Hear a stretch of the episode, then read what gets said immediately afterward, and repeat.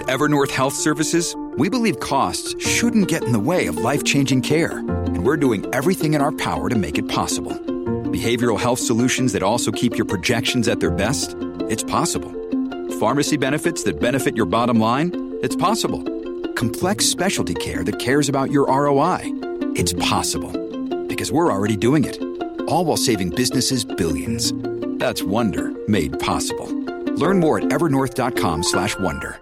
Hello, everybody. This is Marshall Poe. I'm the editor of the New Books Network. NBN listeners like to read books and buy them. So we thought we'd tell you that right now, our friends at Princeton University Press are having a remarkable site wide sale. You can get 50% off books, including ebooks and audiobooks, with the code 50, F I F T Y, at checkout until May 31. You can save some real money on Princeton University Press books. I encourage you to go there and check it out.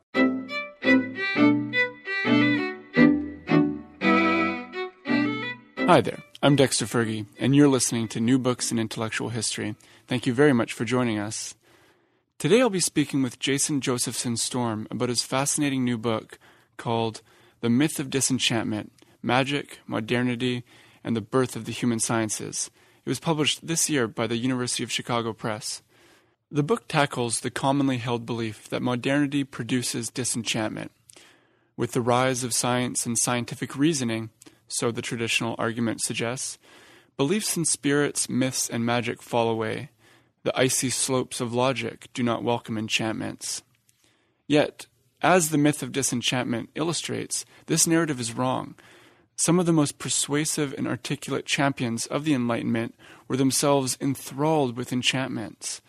The classic example is, of course, Isaac Newton, who was both natural philosopher and alchemist. But more surprisingly, some of the logical positivists of the Vienna school were also interested in and believed in the paranormal. What Josephson Storm argues is, as he puts it, we should be less surprised than we usually are to find scientists of all stripes keeping company with magicians. Disenchantment is the myth of modernity. To argue this, he provides a rereading of Western thought from modernity's alleged origins in 17th century Europe up to the Vienna School in the 20th century.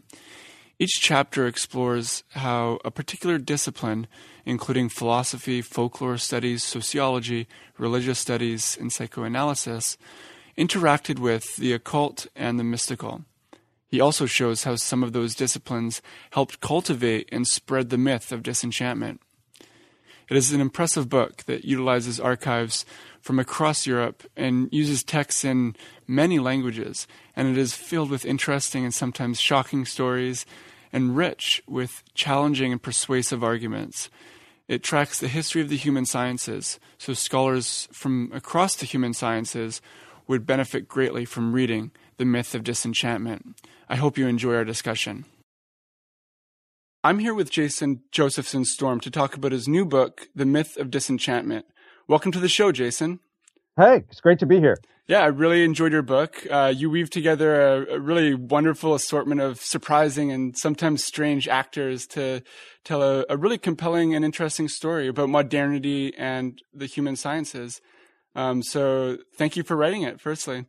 Yeah, um, thanks. So, the first question that I have for you is uh, how did you come to religious studies? Oh, how yeah, um, yeah. How did I come to religious studies? Um, I guess I came to religious studies already as an undergraduate, and at the time um, when I went to undergrad, I was pretty open at what I wanted to do. I wasn't sure if I wanted to do um, creative stuff. I was in a rock band and playing a lot of music, uh, or if I wanted to do something more scholarly. And um, for me, I started as a, I ended up becoming like a film major first and I was shooting music videos with a band and uh, just trying to sort of write screenplays. I wanted to be a film screenplay writer, but I was looking for like content for my screenplays. And um, I started. I decided just sort of on a whim to take a, an intro theory and method course in uh, religious studies uh, at Amherst, but taught by this old guy named Jack Pemberton III, who was some kind of weird relic from a w- weird like sort of colonial era uh, version of anthropology. But the course is really fabulous, and the issues really, really struck me. The sort of methodological or theoretical issues are really, um, I found really uh, important and influential. And then I sort of stayed in religious studies. I was trying to decide whether I wanted to be in religious studies or philosophy. But the stuff I was most interested in was sort of being exiled from philosophy uh, at that time. So it was like mostly what I'm thinking of is like Asian philosophy wasn't taken seriously as philosophy, and I was really interested in Buddhism and Confucianism and Taoism, and so um, that stuff. So in order to study that stuff, I, I had to really be a, focusing on a religion major, and then along the way. I was also interested in sort of continental philosophy, and that, although there was some of that being allowed into the philosophy programs uh, where I was an undergrad, um, there just wasn't much. And so those two sort of excluded forms of philosophy sort of drew me to religious studies really. Um, and then i just sort of it took off. I mean i got it, it became uh, i thought it, it, was sort of a good catch-all discipline that let me do a little bit of history a little bit of anthropology. I love languages. I've uh, been loving you know I, I grew up bilingual and i just love to do different kinds of language stuff. So you know, religious studies let me bring these sort of philosophical, anthropological, historical, and philological things all in this one sort of crystallized knot and then the first thing I sort of did as a major project was to challenge the category religion. So I, I don't know. It's like a, I have a weird relationship to it, but I, I definitely, it's a, I, it's a wonderful sort of disciplinary, pan-disciplinary intersection. Yeah. yeah. and I mean, I think all of that comes through in your book. It's uh, it's an eclectic book, and uh, clearly your background is extremely eclectic. I'm really curious how how you reached this book. What what exactly led you to writing about the history of modernity and the human sciences because this is extremely different from your your previous work on sort of like Japanese history and religion. Yeah, so I mean, it, it's the same time period and similar methodological issues, but it's really different in its geography. Um, I came to it like I was actually in Japan. I talk about this a little at the beginning of the monograph, but um, I was in Japan at a uh, tattoo parlor called uh, Hara Zanmai and getting some basically some touch ups done and some tattoos. And um, when uh, it was in March of 2011, and that was when the uh, Tohoku uh, quake and tsunami happened. And it was really intense to be in the tattoo parlor where there's this, you know, a lot of sort of tragic history unfolding, although we didn't know at the time that it was tragic. But, um, you know, the tattooing got interrupted, the television came on, and it was like showing video footage of waves and stuff like that. And this was before we knew that there were any casualties. And there are some earthquakes are pretty common in Japan, but everybody stopped tattooing and we kind of all uh, sort of sat around looking at the television screen and we started just sort of talking about different stuff. And one of the uh, uh, folks there asked me about uh, my research or what I was doing in Japan, and I told him about this project I was researching at the time on uh, called um, Death and Resurrection: Shifting Boundaries Between the Living and the Dead in 19th and 20th Century Japan. And at the time, I was trying to sort of push back against the notion that um, Japanese modernity meant disenchantment. But like when I explained my project to the to to the room, uh, people first, you know, chimed in and talked about different kinds of protective talismans they had, or faith healing experiences they had, or, or or visions, or even we talked a little bit about ghosts. But this one kind of Western guy in the room, who I, I interpreted as coming from somewhere in Scandinavia, and he like basically um, said, well, of course, you know, the Japanese people in the room have had these experiences because Japan is the mystic Orient. And, you know, of course, uh, magic never died in, in Japan, but magic died in the West was his contention. And I just knew this was wrong. And I, and I began to be, I was really suspicious of that narrative, um, in general. Uh, in part, um, I, I, knew that many Americans and Europeans believed in ghosts and in uh, uh, protective icons and talisman. And so uh, right after that happened, I ended up leaving Japan in part because the situation was really not good for, for research and um, and I ended up in Germany and I was kind of going and I wanted to work on my German in part. So I was going back through the canon of European thought, particularly German uh, sort of social sciences, human sciences, and philosophy, trying to you know really enjoying marinating in the original language. And the thing that kept coming up that sort of presented itself to me over and over and over again was the uh, things about ghosts and theosophy and the occult. They kept returning inside the social theorists that I was reading, and so I, I really um, became kind of uh, decided to really you know reconceive the project, and instead of focusing uh, on Japan because I felt like that would just reinforce mystical Asia, I decided instead to kind of look at America and Europe through the kind of the eyes of an outsider with the same kind of gaze that is often leveled at non-Europeans. Um, and, uh, and then uh, sort of explore the evidence for enchantment in contemporary Europe and North America. Um, and when I did that, the thing that struck me was uh, there's a lot of evidence I rehearsed at the beginning of this book, but sort of sociological evidence that suggests that a lot of people today uh, believe in um, spirits and ghosts and angels. Uh, something like um, you know, 80% of Americans believe in angels and like 70% believe in demonic possession and people, you know, something like 75% of Americans believe in some form of the paranormal. So all this makes it look like the narrative of disenchantment, as we've told ourselves, doesn't really apply in contemporary America. And I look at similar data in Western Europe. And so, um, and in, so having seen the way that that narrative uh, didn't hold up in the present, I began to worry about how it held up in the moments that it was theorized. And when you trace the story about modernity as disenchantment back through the archive, it's it's easy to show that it originated mostly in the 19th century and mostly in Germany, France, and Great Britain. But this is the same period in which all three countries were experiencing their own occult revivals.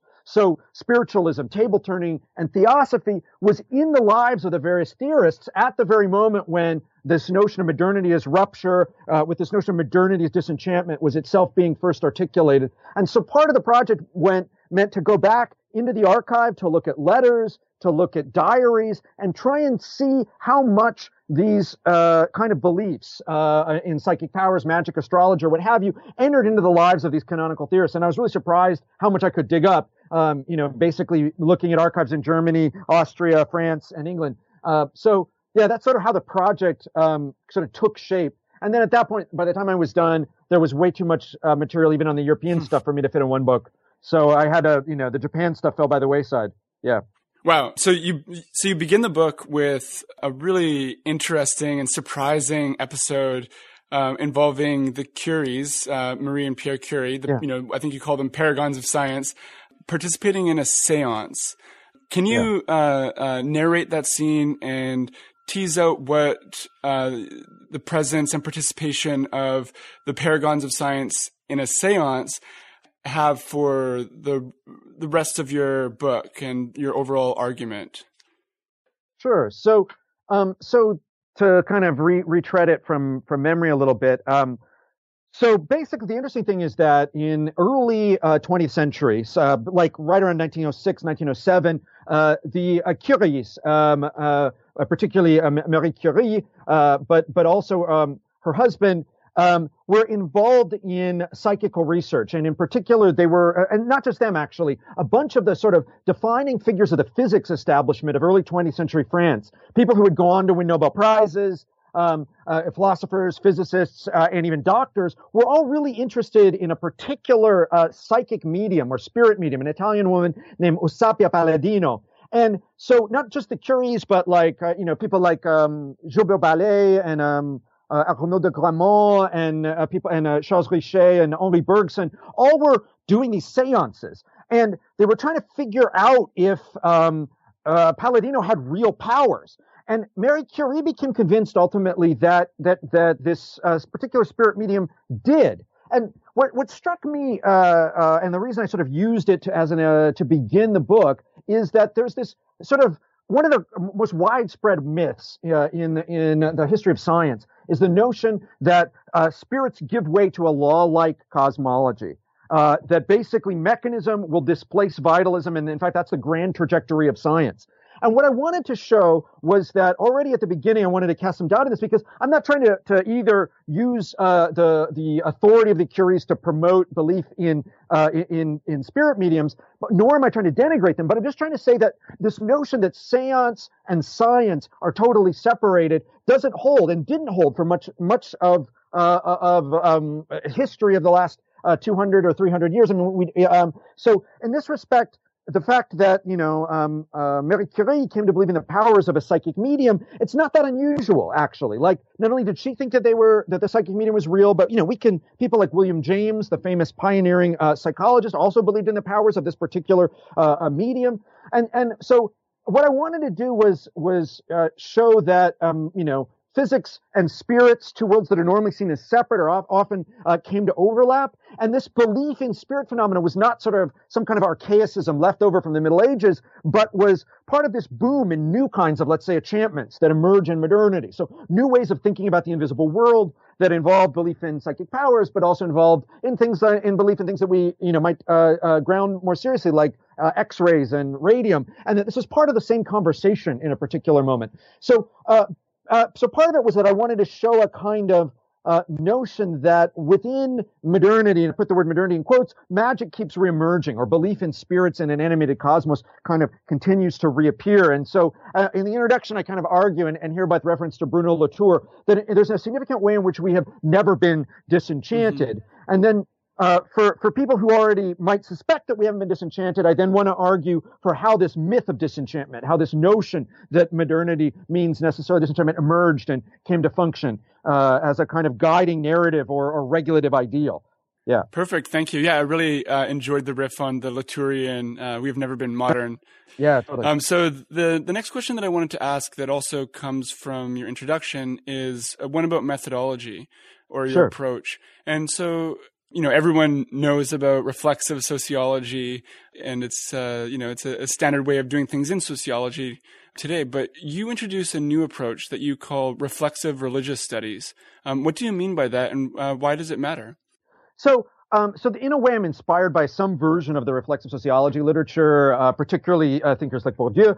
But um, what I'm interested in, so for me, the interesting feature about reflective sociology for those listeners, particularly in other disciplines, um, or the aspect of reflexive sociology that interested me, um, uh, is that uh, sociology has this interesting problem, which is that uh, it starts to there. There has to there once you start to note that the act of doing sociology itself transforms a society. In other words, once you start to show that, um, for example, the way that you describe categories of race on surveys that you make people take changes their orientation and their own sense of themselves as inhabiting categories, you start to have this second problem, which is that sociology itself starts to have an impact on the social field. And you can see this both in the way that sociology gets involved in making government policy, but also in the way in which sociology starts to impact, you know, social identity. So what I wanted to do was articulate a similar kind of move for religious studies, a kind of uh, to, to emphasize the way in which the study of religion has its own reverberations on the religious field. And, uh, and it becomes a, it's a two directional kind of reverberation. We, we often want to imagine that um, the academy is segregated from the field or that, you know, it has a, it has a one directional influence. But one of the things that I want to emphasize is the way that there's a back and forth, a kind of reverberations. Uh, and this, this kind of feedback loop between the study of religion or the academics of religion, not just in religion departments, but in general, and the religious field, um, you know, means that like trends in the, in, in the religious world have their impact on religious studies, uh, and religious studies has its impact on trends. So, for example, spiritualism uh, being born in the 19th century when religious studies was coming to make its own uh, definitional identity as a subdiscipline was huge, both in the way that spiritualists came to think of themselves, relying on the authority of academic experts, but also ways that scholars themselves, often practicing or engaging with spiritualism, changed the way they read their own history. So, like the reconstruction of Gnosticism in uh, early biblical studies was heavily impacted by spiritualism and theosophy, uh, which were booming at the same moment. So, to trace this kind of back and forth, I wanted to encourage a, a model I'm describing as reflexive religious studies,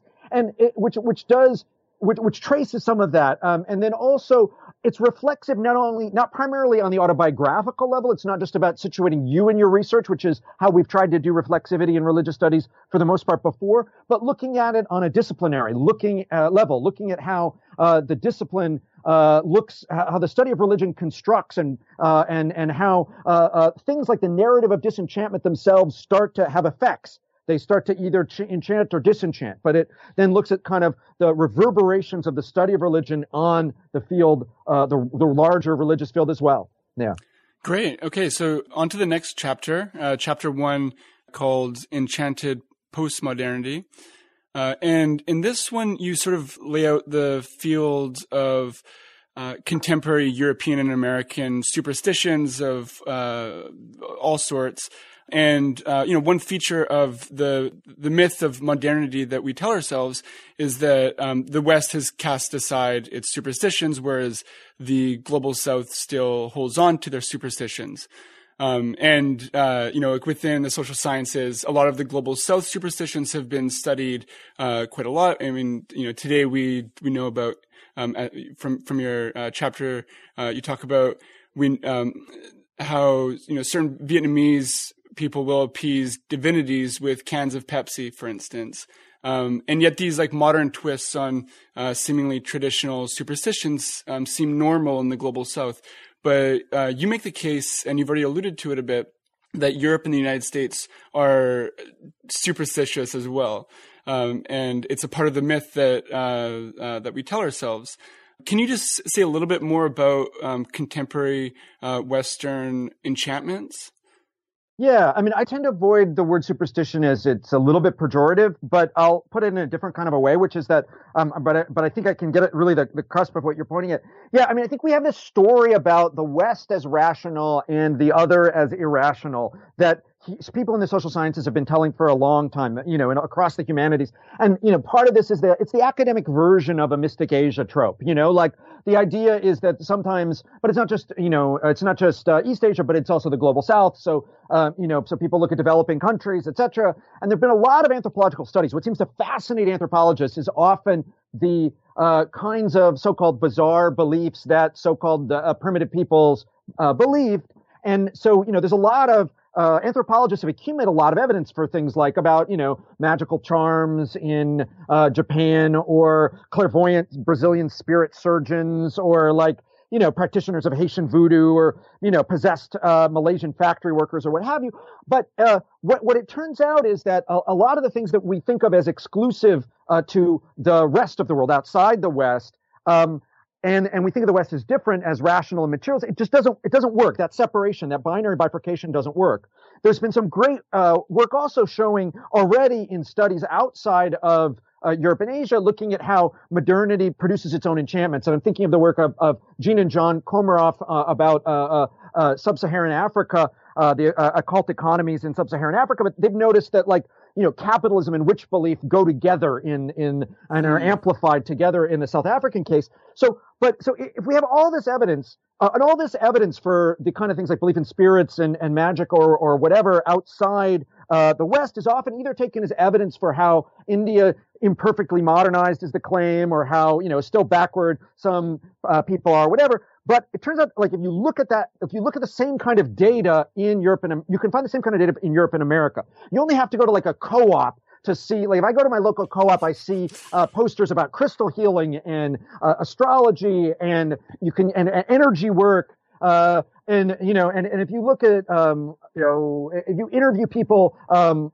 you know, you can see like stuff about tarot reading, uh, uh, all over. And if you look at our television shows and our movies, we have people constantly uh, overflowing with magic, the world that, that is depicted and described. So on a sort of on a basic sort of ethnographic level, we can see the paranormal or belief in the paranormal all over the place. You can you can trace it economically. You can look at the fortune tellers, for example, in America and uh, or or Great Britain. Um, and you can look at you can look at the rise of uh, crystal healing. It's big business. A lot of this stuff is direct capitalist uh, uh, or uh, uh, strains to it as well. And so you know, it's not.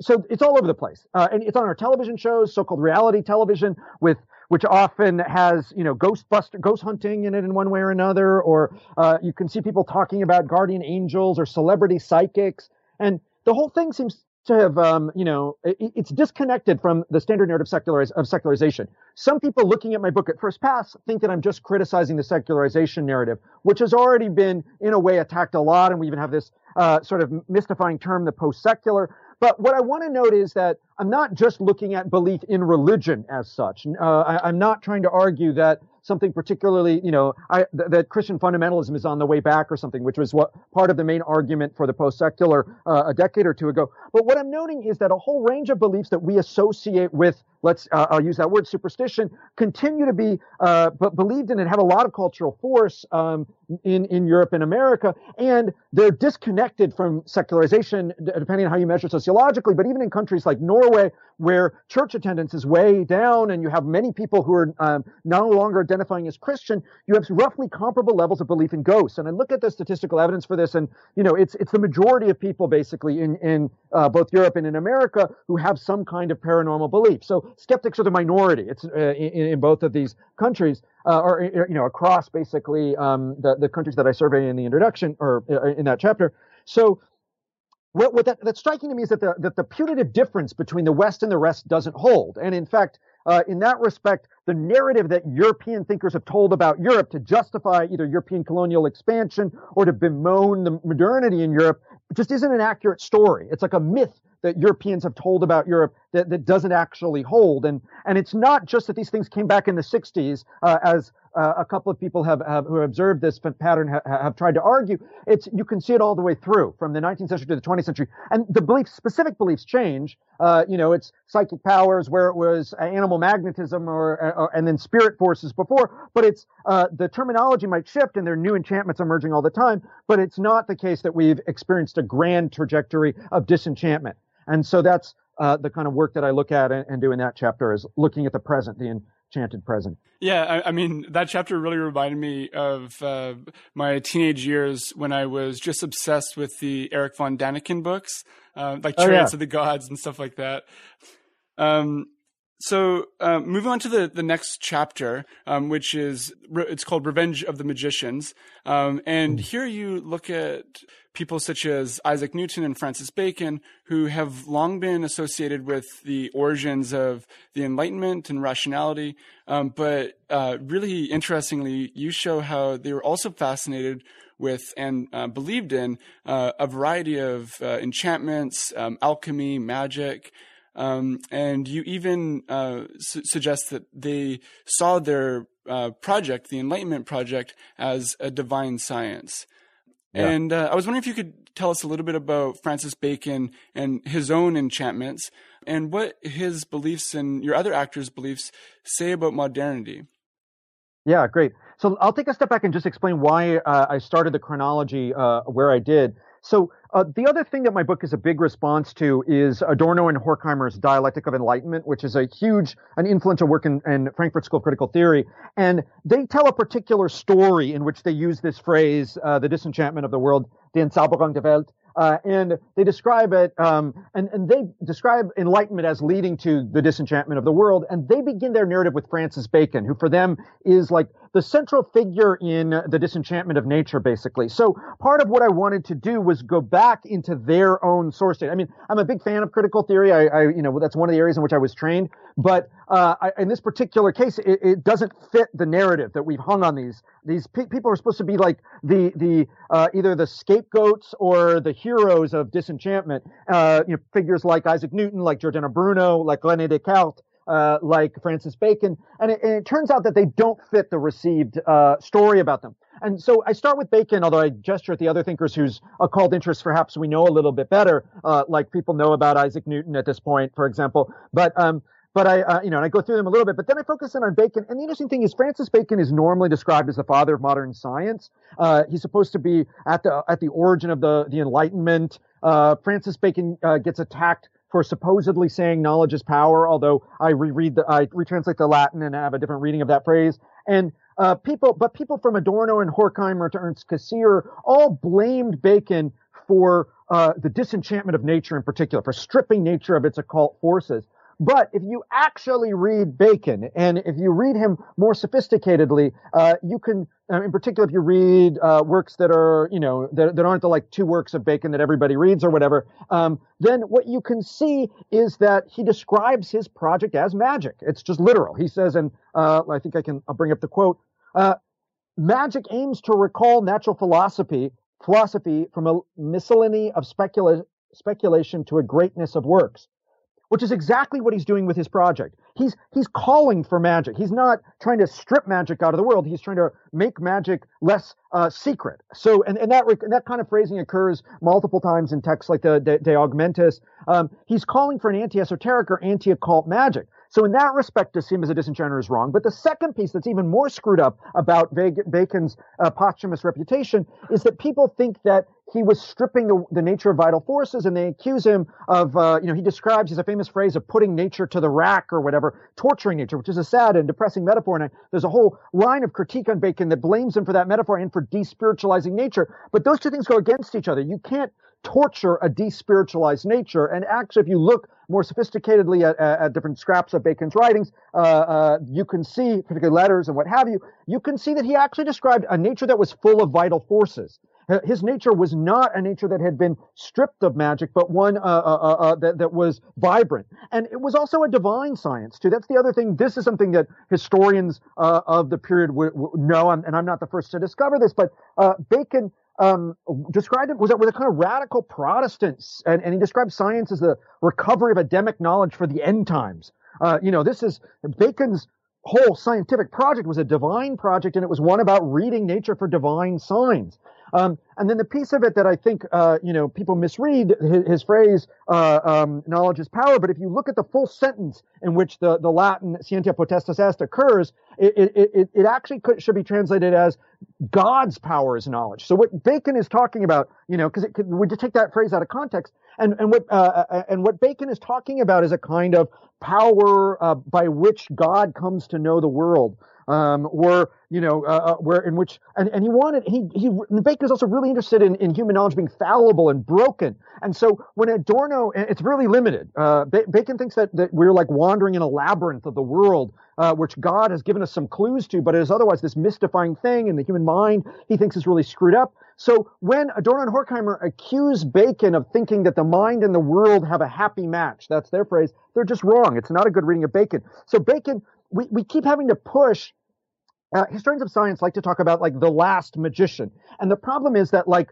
we keep having to push the last magician later and later and later and later and later. Uh, you know, like people wanted to talk about Isaac Newton as the last magician, or they've earlier talked about, you know, Giordano Bruno, but then we figured out Newton, you know, was an alchemist. We figured out Giordano Bruno was an alchemist. Uh, you know, we can keep telling that story all the way from the 17th century to the 21st century, if we want to look at, you know, even just in the hard sciences, even if we want to look in physics or in, the, you know, we can look at the idea of a quantum new age, that quantum physics leads to new age belief.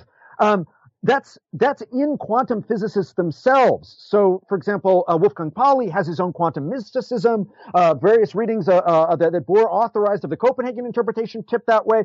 I mean, it's true that the lightweight pop culture version of, of quantum mysticism is a new thing, but there's a reason that Oppenheimer quotes the Bhagavad Gita, "I've become death, destroyer of worlds," when he dropped the atom bomb. It's because one of the ways that quantum physicists uh, and the cutting edge of physics in the 20th century they look toward Eastern thought often to understand uh, the the phenomena that they were encountering. And so what, what it turns out is even within the hard sciences, you frequently have these returns of enchantment or people who are believing in either different kinds of spiritualized or mystical versions of the cosmos or, or even kinds of spirits and spirit forces. So you have it even in physics. And then the, the problem for me then is, okay, well, if we've got it in the scientists, well, maybe scientists are kind of a little weird and quirky and might not know, uh, things that happen outside their area of expertise, you would think that social scientists wouldn't make this mistake. But actually, as I show tracing tracing it through the history of the book, um, this you, you know you have both the notion that modernity is in disenchanted and enchantment entering into the lives of social theorists as well. So, but yeah, so that chapter I start with Bacon, but I also look at the uh, at, at uh, Diderot and D'Alembert and the birth of the Encyclopédie and how they gesture toward both the encyclopedia as a divine science and they describe a science of spirit uh, science of spirits as a positive kind of science, and they gesture toward natural magic. There's like we, there's a whole generation of beating up the French uh, philosophers for uh, again for for for being for killing God or despiritualizing the world, and it turns out that's not what they were doing. They might have been against institutional churches. That's that's definitely clear. They were anti-clerical uh, as all get out, but they uh, often had a much messier relationship to things like alchemy, spirits, and even theological knowledge and they've been given credit for. And so part of what I do in that chapter is to recoup it. Uh, uh, again, not to justify it, but to complexify our notion of either scapegoats or heroes. If you're, you know, if you're, if you're a critique of modernity, you see these guys as the, the place that things went wrong and, and they become scapegoats for all of the despiritualization of nature. And if you're a proponent, a Whiggish historian of progress, you get the people celebrate these guys as the first truly rational people or whatever. But both of those are myths. I mean, if you look at uh, the whole range of, of figures in the, in the so-called Age of Enlightenment, um, they don't fit the received uh, image of them, especially if you go into their private lives. Mm-hmm. Great, thank you for that. Um, so the uh, the next chapter uh, chapter three called the myth of absence. Uh, it dives into the uh, late 18th century, early 19th century uh, German philosophical world. Um, and it's it's here where we see a generation that starts to craft and cultivate the myth of a mythless society. And uh, and this chapter has really interesting stuff on Frederick uh, Holderlin, uh, Hegel, Schiller, and uh, this generation is hugely important for how that myth of the mythless society is transmitted into future generations. Unfortunately, for our for the sake of time, uh, we're going to have to jump to the next chapter, the Shadow of God, and this one traces the intertwining and parallel origins of religious studies and theosophy and uh, I was also really obsessed with theosophy um, as a child. Uh, I just remember reading tons of books on Madame Blavatsky, uh, and so I, I mean, I was just astonished actually at the the scope of uh, the Theosophy Society. Um, I mean, uh, I think in 1928 there were over a thousand lodges, over 45,000 members, and yeah. they uh, operated in over 40 countries. But this chapter isn't just about the Theosophy Society. It's also about thinking about uh, that history and the history of religious studies together. And I was just wondering if you could elaborate why these stories, why these histories uh, should be read together, um, and, uh, and and also if you could just elaborate more on why you think or how religious studies itself was not a disenchanter, as some of the more uh, common uh, narratives of your discipline uh, suggest. Yeah. So there's a, like a standard story uh, in religious studies about its own origins. That we we tell ourselves a story that's about how uh, religious studies as an academic discipline came to separate itself from particular, particularly Protestant theology and then to criticize it. And so usually uh, people either criticize religious studies for being basically Protestant in its presuppositions, or they criticize religious studies for being kind of anti-religious. Like th- that's our sort of self-critique. But it turns out if you look at the cultural context of the founding figures of religious studies, and I'm talking about people like Friedrich Max Mueller uh, and uh, uh, uh E.B. Tylor and, and company, uh, that's not the world that they're living in. They're not living in a mainstream Protestant world, nor are they trying to like kill off religion uh, as part of their project. Instead, uh, what's striking is that uh, that religious studies is born alongside theosophy, the Theosophical Society, as a as a kind of huge transnational new religious movement, and there's a lot of overlap between the early uh, who's who of religious studies and uh, and these kind of Western esoteric or uh, theosophical movements. And, you know, so we have Max Mueller, for example, who, you know, the founder of the discipline, who calls, at uh, one time wanted to call religious studies theosophy as his title. And he articulates in a, in a series of lectures he gave very late in life his version of a kind of mystic Christian, uh, Christianity as the core of what religious studies was supposed to be doing. Um, so, uh, in that respect, and, and so so in that respect, the project he's calling for uh, is is very different, and and the context you have to understand that, uh, or people have to understand in, in my field that a lot of the people we've canonized had sort of odd views on religion. They became they were pioneers in religious studies, uh, in part because they had interesting and fresh things to say, and they were often parts of different kinds of let's uh, let's say uh, un- unusual different kinds of, uh, of, religions themselves. They were at the margins uh, uh, um, in, in, different respects. And for Max Mueller, he was drawn toward toward theosophy in a particular way, and drawn toward a kind of what he saw as Hindu mysticism uh, as the core of, of the project. And also, you know, so I have that evidence from from from recollections of people after his death, as well as some of his published writings. Um, and then I also have uh, in that chapter I talk about E.B. Tylor, who's famous for founding the theory that animism is the origin of religion. Um, and what what you discover is that um, Uh, and, and, for him, animism is belief in spirits. And what's interesting is that he thinks of that as the origin of religion, but in his own day, spiritualism is huge, table turning and seances and what have you. And then, as I as I note in that chapter, uh, he actually went to spiritualist seances. So he was checking it out, and he wasn't totally convinced one way or the other. But like his, he, the thing that he was describing is the most primitive was actually something he saw in his own social world. So uh, he then had to figure out how to fit that into his theories. Like, what do you do when elite British society is going to seances when he's come to understand belief in spirits as the defining feature of the primitive mind? And what I want to say is that he's when he's talking about the primitive, he's seeing his own society more than he is seeing uh, this other world. Uh, uh, you know, whether, whether, he claims to be talking about Mexico or what have you.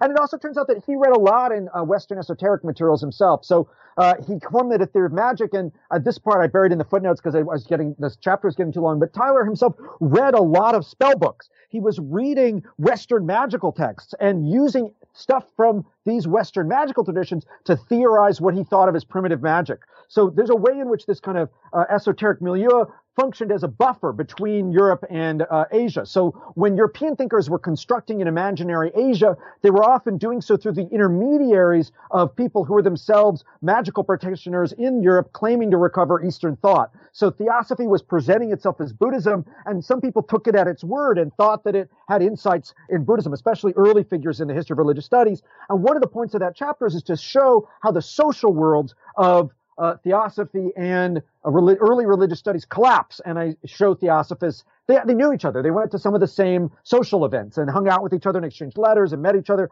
And I extract a particular French magician named Eliphas Levi, who was like the most important uh, person in the French occult revival. And I show he, how he's only, he like, you know, is only one social click away uh, uh, uh from, from people like like Mueller and how he was, uh, Eliphas Levi had a huge influence on both religious studies in a way, in a cryptic way, and on theosophy and on um, magical traditions as well. And then I also recoup Madame Blavatsky and uh, uh, uh, Helena Blavatsky and the birth of the of the Theosophical Society. And I just show, just in addition to sheer numbers in that society, a ton of influential early figures in religious studies happen to be members or were members of the Theosophical Society. Uh, and and I provide a, a, limited list of that. Um, which I can't reconstruct from memory, but uh, you can look at in the chapter mm-hmm. in, in, question. But but it turns out that there's significant institutional overlap between the Theosophical Society and the society, so the uh, Society for the Scientific Study of Religion uh, in that particular moment in the late 19th and early 20th century.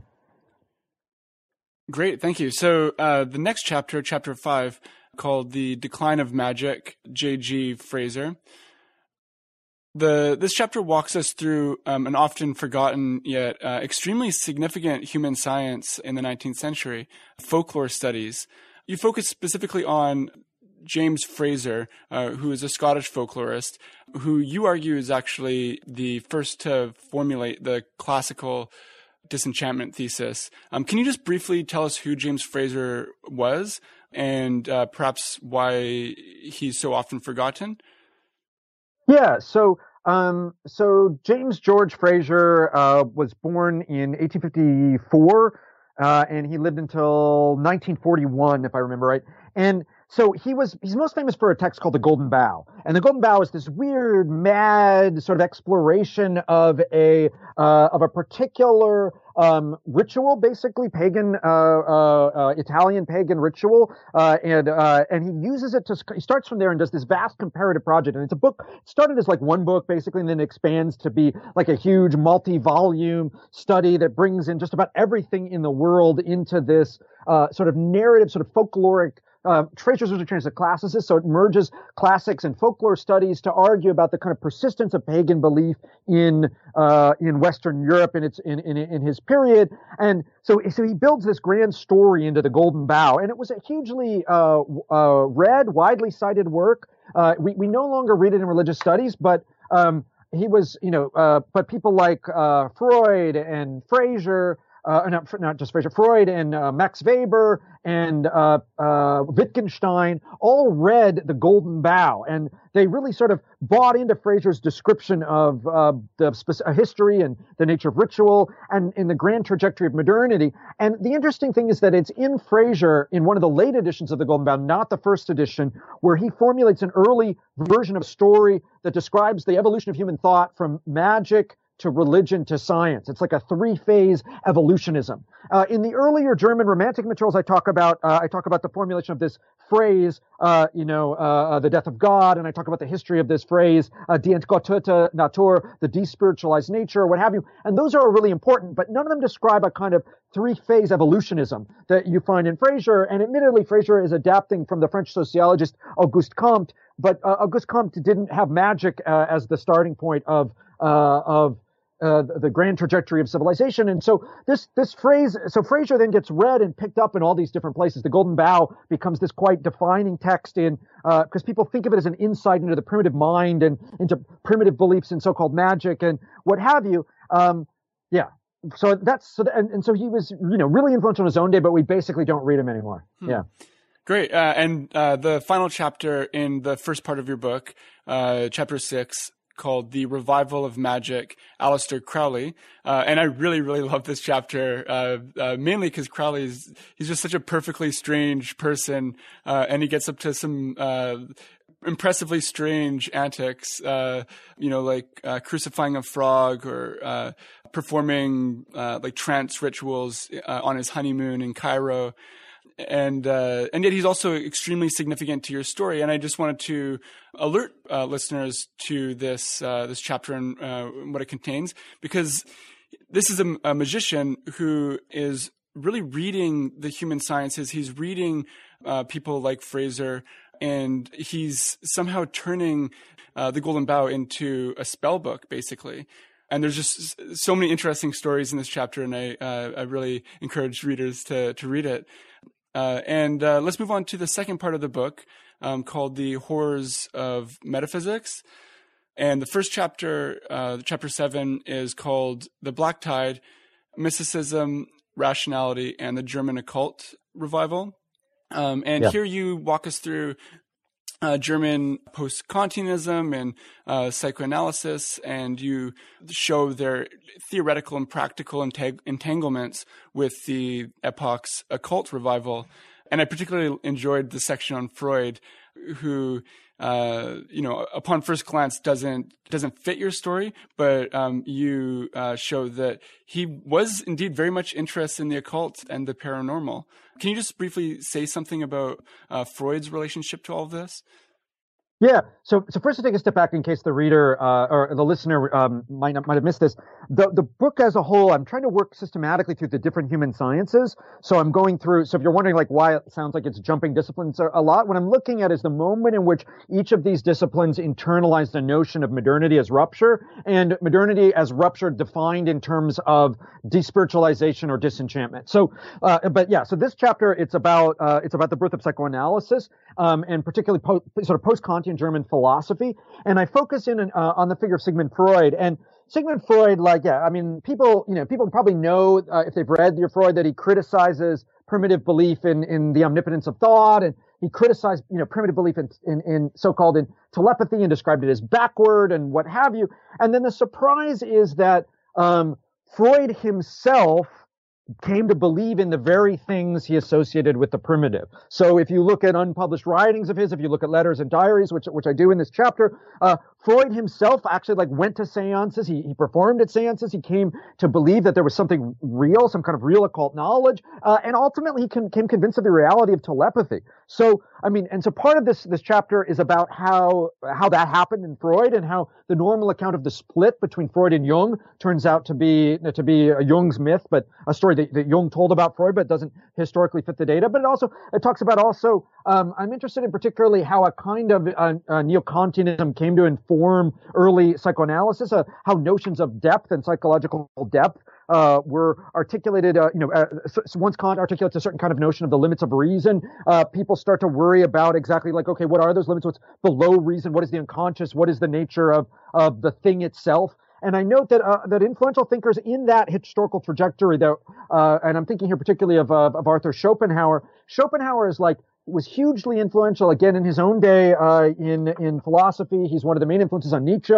He's an early influence on Freud. He's one of the early. He's an early neo-Kantian, basically. Schopenhauer comes to believe in magic, and this is even in published works, which I'm surprised that people just haven't emphasized. But Schopenhauer literally advocates for the, the reality of magic and for animal magnetism, and he and he associates it with uh, with with his famous concept of the will and, and what have you. So um, you have this this notion. Uh, uh, so what was interested in that chapter is how uh, you have this interplay between um, notions of the mind and whether modern whether uh, and, and, even notion, stories about disenchantment uh, alongside the resurgence of belief in various kinds of occult powers and so, uh, and in that chapter also, I look at historically the, the beginning of this German occult revival, which coincides and parallels in some respects the rise of neo-Kantianism. It just t- timing-wise, it does. And so, um, and, and, I even talk about Kant's own writings uh, on uh, uh Swedenborg in a famous text uh, uh, Dreams of the Spirit Seer, um, uh, which which Kant in, on purpose had excluded from his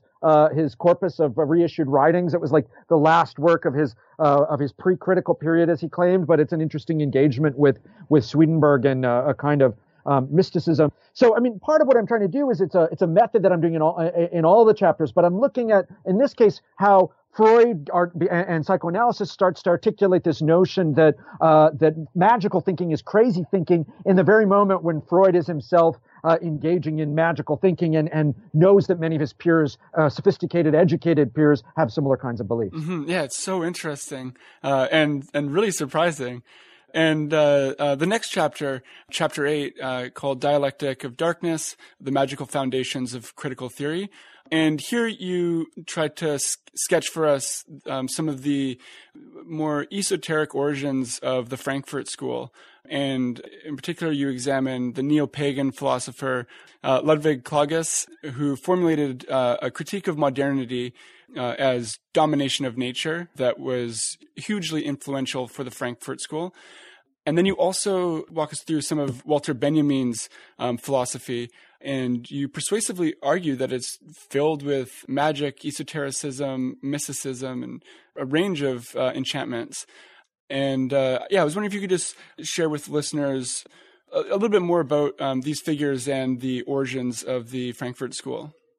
So this is the, this was in one version of the book. This was like the last chapter because I was like trying to work my way up to Adorno and Horkheimer.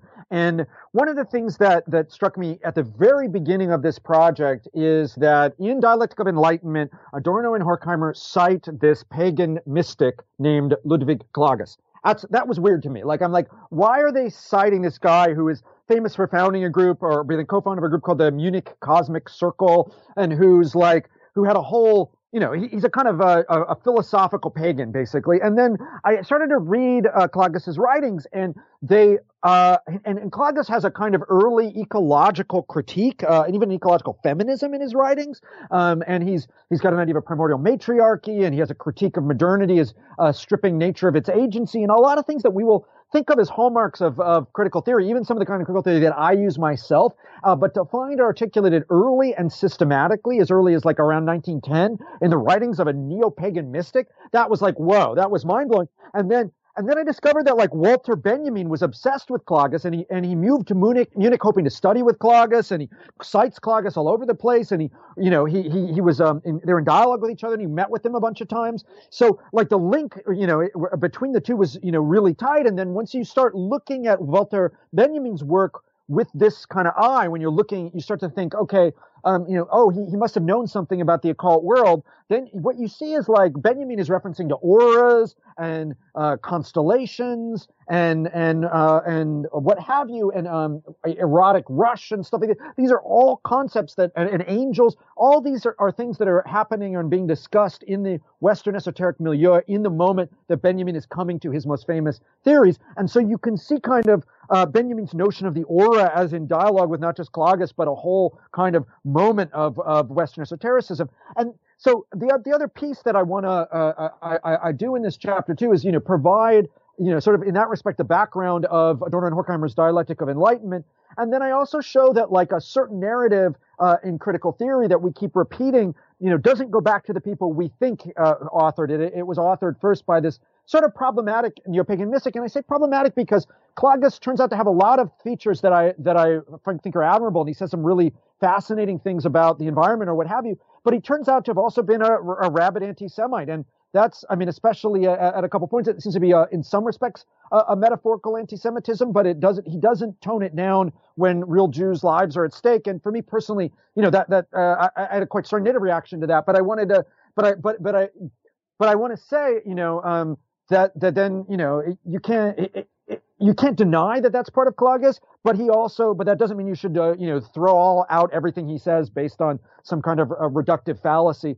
Um, and the interesting thing to me is, and I don't articulate it very much in this particular chapter, but that there is a turns out to be a left-wing anti-Semitism in the period, which I which I didn't know about until kind of doing this research. But you know, like there's a critique of of uh, of the of the of the Jews that looks like a critique of one percent. It's a critique of capitalism. It's a critique of rootlessness. It's a critique of uh, of the idea that like you know uh, uh, like that, that, a certain kind of banking conglomeration is controlling all of modernity, uh, which is then racialized in these really uh, problematic and and and screwed up ways.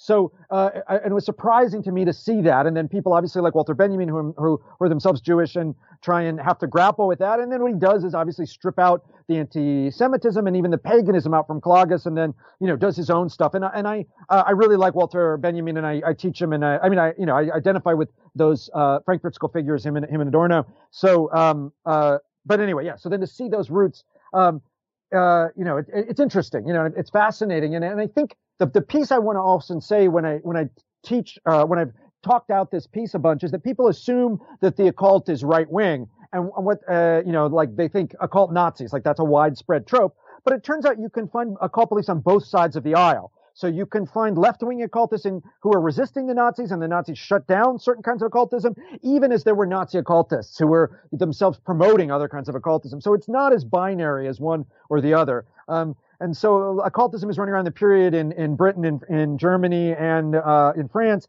And you have anti-Semitism, unfortunately, in the period and uh, running around in all three of those countries too. And so, um, yeah, and sometimes those co-occur and sometimes those don't. Yeah. Perfect. Great. Um, so uh, the next chapter, chapter nine, called "The Ghosts of Metaphysics: Logical Positivism and Disenchantment." This was something that I was waiting for ever since I read in the intro uh, where you write, uh, the Vienna school philosophers seem to be the worst candidates for closet magicians. And indeed, they, they really do appear, you know, again on first glance, uh, to be uh, almost antithetical to um, to your argument. But you show through their their writings, their uh, you know their their letters, their uh, personal biographies, that they, they indeed belong to your argument, uh, and that uh, um, some of them were really obsessed with the paranormal uh, from a variety of different angles. And so I was, I was wondering if you could situate the Vienna School in its esoteric milieu. And yeah, maybe tell us about um, Hans Hahn's uh, interest in the paranormal or Carnap's interest in the paranormal. Yeah.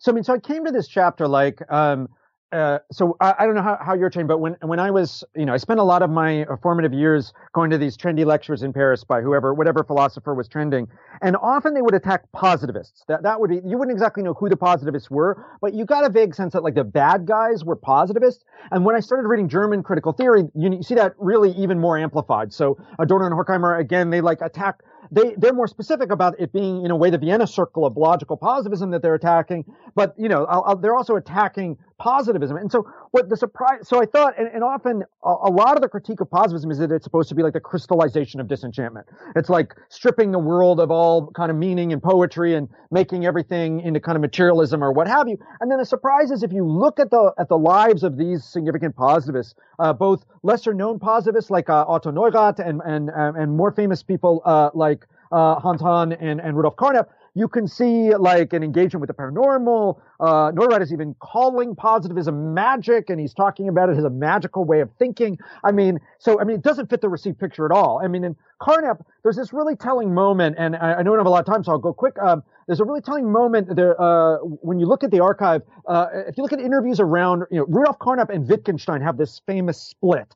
Uh, in a way, it's like it's supposed to be the thing that um, causes Wittgenstein to then become like the late Wittgenstein. He like the one story is that Wittgenstein turns in against his own previous thinking after seeing how Carnap and company are abusing it or whatever. But if you look at uh, accounts of that split, both by Carnap himself uh, and then uh, uh interviews and and, and other uh, writings, what happens, uh, the, the turning moment is that like basically Wittgenstein sees on Carnap's bookshelves all these books about uh, the paranormal and, and psychical research. And, and, and Wittgenstein is like, what, why are, you know, why are you reading this psychical research or whatever? And he's like, but, and so so he wants to dismiss it, but Carnap is like really interested in the possibility of the existence of spirits. Uh, even if he's probably more inclined to disenchant than enchant them, he's fascinated, he's drawn to it, he's drawn to seances, etc. And in the same moment that Wittgenstein dismisses Carnap for, for potentially believing in the existence of spirits, Carnap is going to dismiss Wittgenstein because Wittgenstein's interested in mysticism. So, uh, and Wittgenstein explicitly refers to his stuff as mystic. So, uh, it's this weird, it's this interesting moment. It's example of one of the things that I observe in the book, which is that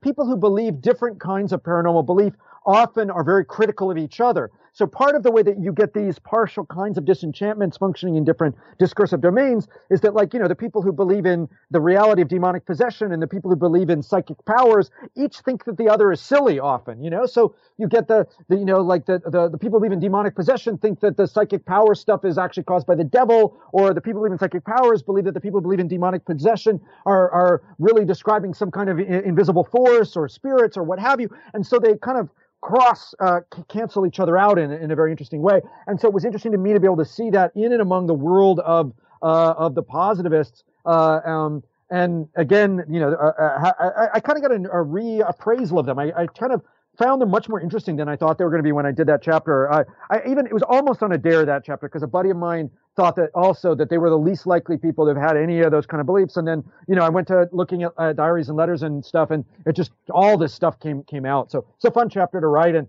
gave me more reading about analytic philosophy than I had done before. I think that's good.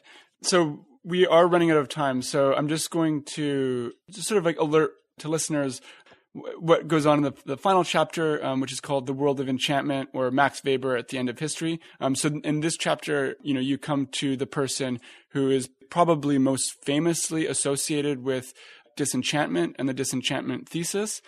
You go through a lot of his writings, a lot of his private writings, uh, letters, and you come up with some some really interesting arguments and points. One fascinating thing that that really uh, uh, shocked me was that um, you you argued that that Weber might have come to the concept of disenchantment or what you call disenchanting after spending some time at a Swiss neo-pagan commune. Um, so I will leave to listeners to to find out more in that chapter. And I just wanted to quickly jump to the conclusion and uh, and and just sort of ask you a really broad question, but obviously we have time constraints. Why are the human sciences so critical to the history of myth, magic, and modernity?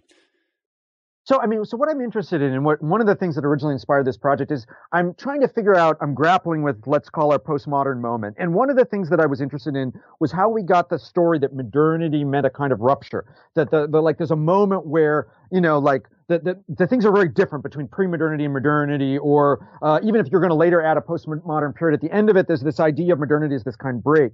And the place that I see that being most systematically articulated uh, was in the human sciences, and this is of course a category I'm getting um, from the, the German Geisteswissenschaften, but basically like the, the humanities and social sciences together, that's where you start to get this narrative uh, that defines modernity and often European modernity in particular as this break. And I'm I was skeptical of it. In part, I'm trying to work through in past postmodernism. And so uh, one of the things I was interested in was was all these various accounts of uh, of, of, modernity as rupture, and that, that, those are the disciplines that it, that it gets done in. And I don't even get to like I'm not I don't even get to complete uh, the project in a way in that like I could have kept writing an even longer book. Like I look at not just uh, Germany and France. I had a chapter on uh, the birth of uh, academic philosophy departments in America and how they're connected to monist leagues. Uh, but wow. I had to cut that and I have a long chapter on the birth of sociology in France uh, and Auguste Comte and his own connection to spiritualism and fetishism, so called. Uh, he defines the term and then comes to sort of fall into his own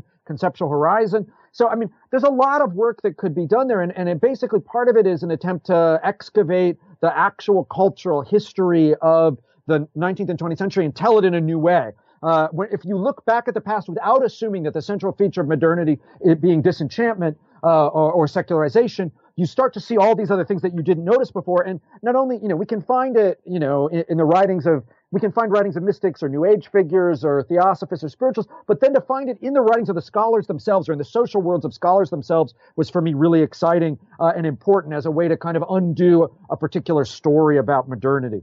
Great. That's a perfect way to end. Really quickly, uh, what are you working on right now? So originally, I conceived of this as part of a two-part project called the Past and Futures of the Human Sciences. But then I discovered that the past part wasn't uh, what I wanted to tell about history. wasn't what I wanted to tell about the future. Uh, I'm, you know, the next project isn't particularly on Western esotericism. Uh, the book I'm, I'm working on now, uh, and it's out for for peer review uh, as we speak. So knock on Great. wood, uh, is called Absolute Disruption: The Future of Theory After Postmodernism, and it's attempt to figure out. Um, how to formulate a kind of new social science, let's say a post-Kuhnian social science in the wake of or after the collapse of post-structuralism. I'm, I'm really, it, it, it's really about like uh, how to do, what kind of methodologies we might pursue, having disintegrated a bunch of master categories and having come, you know, like I, I was someone who, uh, you know, got Derrida in, in college, and you know, I, I, you know, so for us, the the things that were themselves counter hegemonic the critiques of the mainstream categories like Derrida and Foucault, etc., were taught as the dominant thing. And so what I want to know is how do we move beyond them in a way that's not a reversal? I'm not trying to retreat to a discredited modernism, but actually trying to move through or move past uh, post-structuralism or postmodernism by turning it inside out. Uh, so it's a methodological work. It's it's more philosophical. This book was basically me taking Foucault's techniques and using them on Adorno and Horkheimer. And now what I want to do is kind of undo my own methodological structures and then try and do something that's not a deconstructive project, but actually a constructive project. Uh, so that's what I'm doing in the, in the next work. So hopefully, uh, it's called Absolute Disruption, and you can find some more information about it probably uh, on online. Um, but anyway, Great. yeah, that's what I'm working Great. on now. Uh, well, thank you so much. I, I look forward to uh, seeing your new book, and uh, yeah. take care. Thank you. Pleasure yeah. chatting.